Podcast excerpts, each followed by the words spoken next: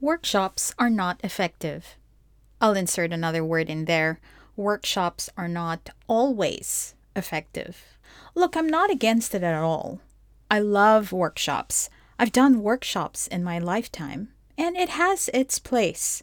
But when you want to retain what you've learned and actually make use of it in the real world that will give you results, then that's when it's not really effective. Welcome to the Conversologist podcast, where we talk about the art and science of conversations in the digital space. We know that technology can be a powerful enabler, but communication and emotional connections still need to be at the core. I'm your host, Jam Mayer, and I invite you to converse with me. A workshop is a great stepping stone to wanting to learn something further and get more in depth in the subject. It's longer than a webinar, so you take more hours or days to attend one. So it's immersive. That's why it's called a workshop. You learn something, you apply it, do some exercises, or yeah, at least practice it within the session. You're brainstorming and you're practicing it in order to retain the knowledge, and then you apply it with the guidance of a trainer or a teacher. That's why some workshops can take a few days or longer, so that you have that full immersive environment. You listen to the trainer during those days and you get amongst it and practice a new skill. And if time permits, you have breakout sessions and discuss with the other participants. It's actually awesome. Now, there are a few things happening here. During the workshop, you're practicing with what the trainer or the subject matter expert has given you. In a traditional workshop, you get, say, a booklet. It could be digital, could be printed, and you follow the steps. The thing is, and I want you to think about this, the booklet, or some call it a workbook, may or may not be relevant to what you need to accomplish. Before you considered the workshop, you had a goal. You wanted to learn X. And when you sign up for the workshop, you had expectations, right? You saw the learning outcomes and the agenda. And we all know that you don't always get the full outline, right? There will be bullet points, and this helped you decide to join. The reality is you probably only needed to learn bullet point one, three, and six out of the ten in the list. So even before you stepped into the session, you already know it may or may not be relevant to what you need to accomplish. You join anyway, right? And sometimes you think it is, well, look, there are ten in the list.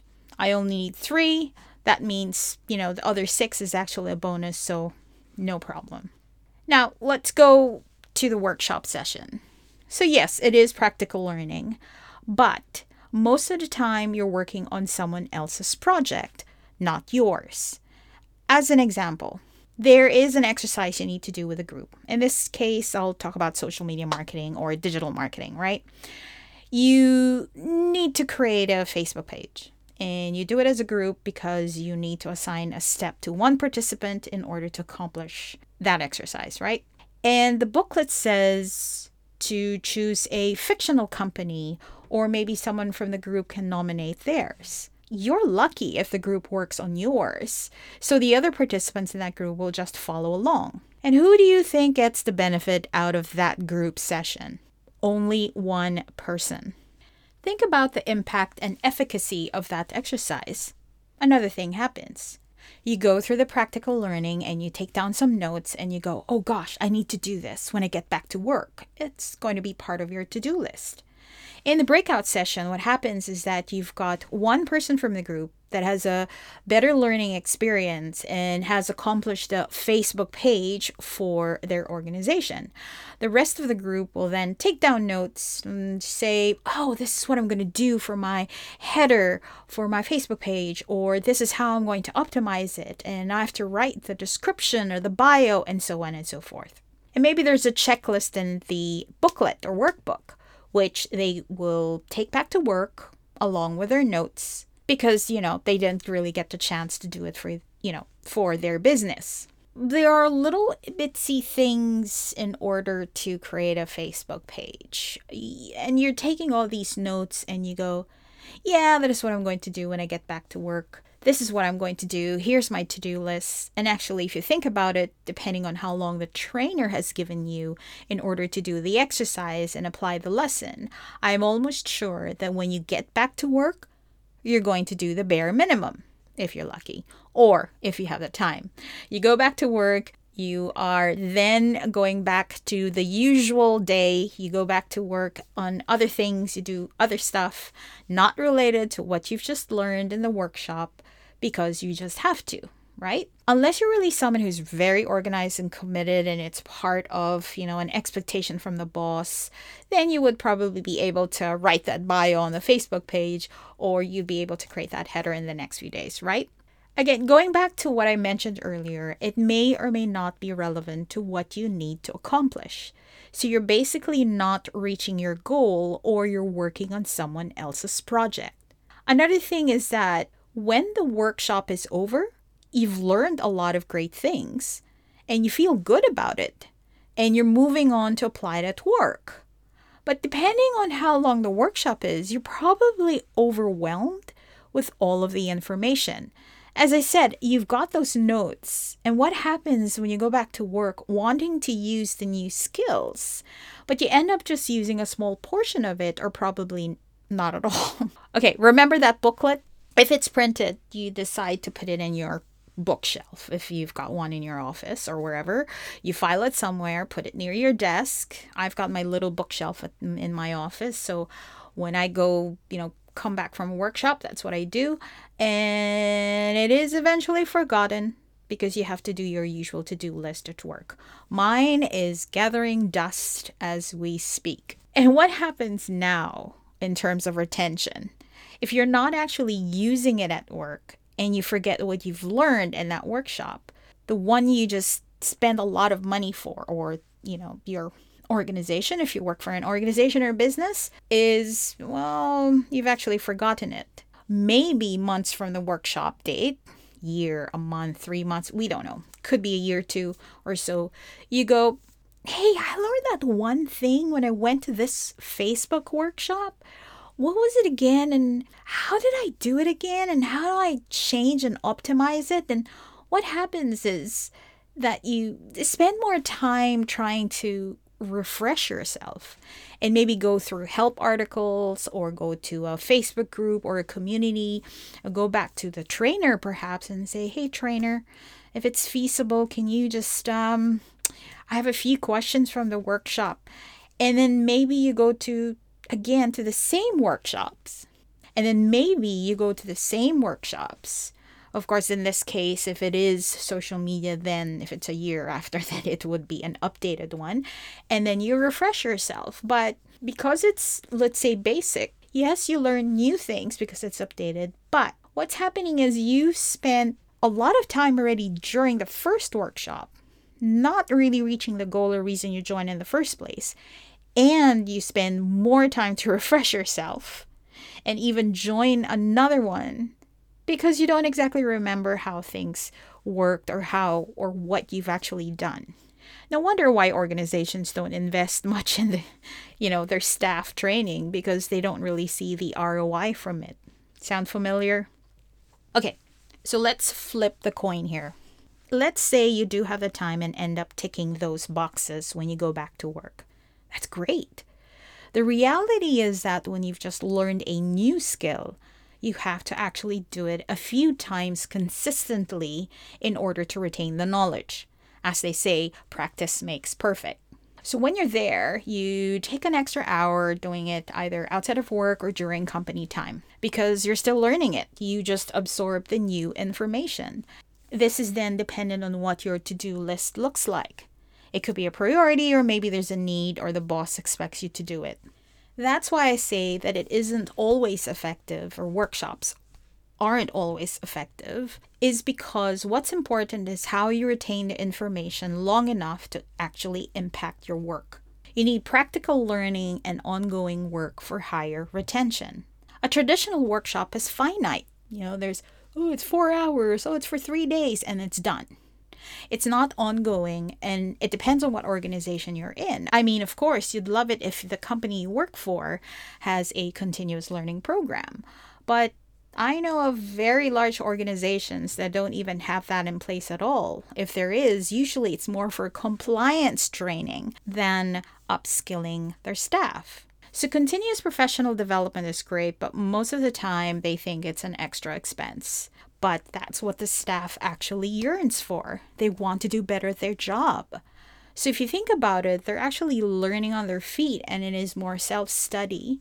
So after all these years hearing the same thing over and over, coupled with my personal frustration over traditional, might I add, archaic educational systems, I thought I'd experiment on a framework of sorts. So after a year of beta testing, I develop a system or a process for learning to make it more effective. It starts with a nerdgasm huddle. Yes, you heard that right, nerdgasm. So a nerd by definition is someone who is devoted to, you know, intellectual, academic, or technical pursuits. Or in my own words, well, someone who is hooked and passionate about a certain interest. A gasm, or orgasm, is intense excitement, which in this case is an aha moment. You hear yourself go, oh my God, I get it. Oh my God, I can use this at work. Or, ooh, that's revolutionary. Or simply, yes. In a nerdgasm huddle, you learn something that is bite-sized, so you're not overwhelmed. So let's say we need to learn how to research keywords for S E O. That's a huge task in itself. Instead of learning even the basics in a few hours, you break it down in smaller chunks. We focus on using, say, a keyword tool or learn how to research basic research keywords, right? The lecture part is short. The simpler the better. The group then works on the new lesson by applying it in, you know, their own work. It's a breakout session, so the individual works on their own, but alongside a few more people in case you need to reach out and ask questions, sometimes to validate whether they're on the right track.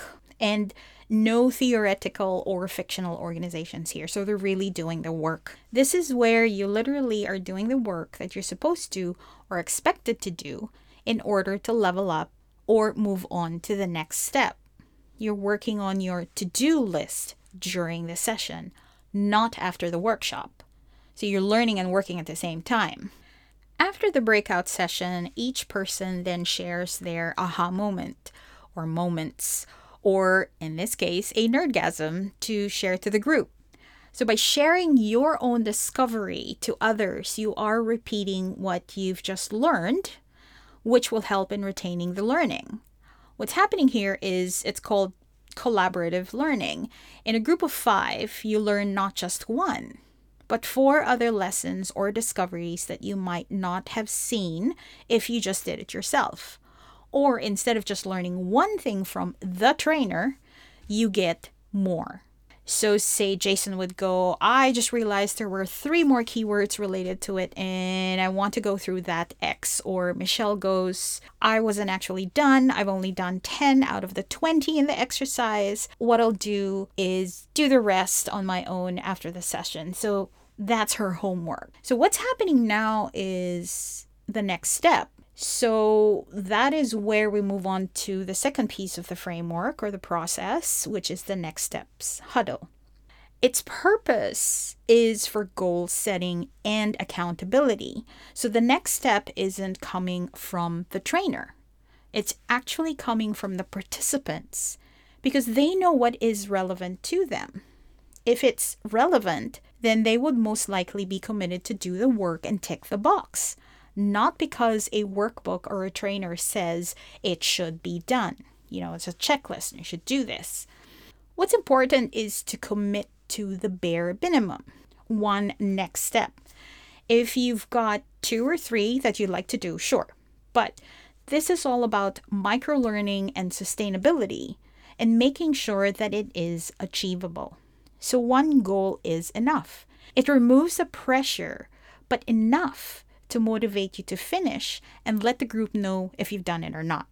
The next step to the next step is to actually ask for help. So it's not just you doing the homework on your own, but asking for help from your group. Is there anything that the group can do to help you get it done? Michelle might go, well, I had trouble finding keywords. Maybe if, let's say, Jam or the group can suggest other keywords you think is relevant to my business, that will be great. That's actually a good thing. So do you see what's happening now? Because now the group is participating and is making a greater impact.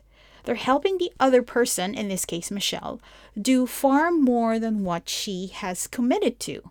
So Michelle's commitment is ten keywords. By asking for help, each person in the group then suggests, say, five. That means she gets thirty in total. That's twenty more keywords that she didn't even plan. The next session then will focus on the next steps and how the other person did. So it is, it is basically the next sessions could be a day, could be a week. I would say based on the beta test, uh, what's really effective is not more than a week. So it could be two, three days from the week or every day. Daily would be too much, but you know, it has been done too. So going back, so the next session to that is actually going back to the group and asking each person whether they ticked the box or not. So they committed their next step, and it's a simple yes or no answer. Then they discuss, uh, you know, the challenges or the wins if they actually ticked the box. What's critical is the consistency. You commit to attending the huddles to continuously learn and actually do the work. Studies have confirmed, there are a lot of them, we we learn more effectively and remember material much longer when we study smaller amounts consistently, see and apply the material multiple times. So practice occurs in multiple short sessions over a long period of time with an acceptable amount of space between each session. So going back to what I mentioned earlier, we recommend not more than a week in terms of spacing and do another session, because if you go over a week, that's long, too long of a time and you will forget. So two, every two to three days is a good space to go back to another session. It could be the same or a continuation of that bite-sized learning or lesson from the last. So within this framework, it's a win-win, especially for busy professionals and business owners. You know, we have little time in our hands and we have so many things to do. And as you know, learning is always the last thing that we prioritize, and it's not even a priority, but it's always in the back of our minds. Like, oh, we need to learn more about this so that we can move forward. It is definitely a win-win for you and the organization. So that's it for episode eighteen. I hope this has opened your mind to adapt to a sustainable learning framework. I'd like to thank Jason, by the way, who said, "I wish this was how we learned in school when I shared the huddles." I'm proud to be doing this for you in my pursuit of a healthy learning ecosystem. I'd love to hear your thoughts. If you're on anchor dot f m, leave me a voice message or drop a comment on social media. Hit that follow or subscribe button to be notified of the next episode in your favorite podcast app. Till the next episode, thanks for listening, and remember to keep the conversation going.